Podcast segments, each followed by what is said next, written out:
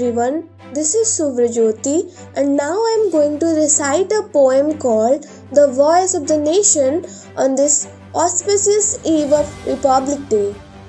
Here it goes. O countrymen, lend me your hearts, those bleeding hearts oozing pure love and brotherhood. Seize your breaths, bind those boundaries, let your tongue utter the song of nation.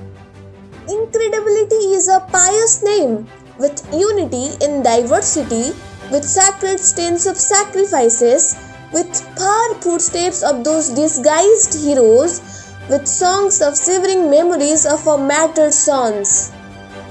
Those blossoms of art, heritage, and sculpture, those fragments of multi-vivid culture, those green lusty fields, those holy glimmering sands, yet her eye searches for her dear daughters and sons.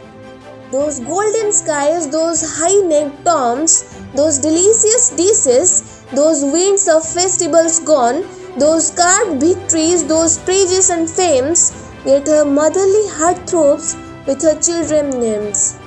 Mother, I bow before thee with the high spirits of humanity, with unflinching courage and love, with the air of freedom, with the glory of your children, with the drumbeats of patriotism, with the lullabies of progress, and yes, with the spirits of better health, education, and an integrated society.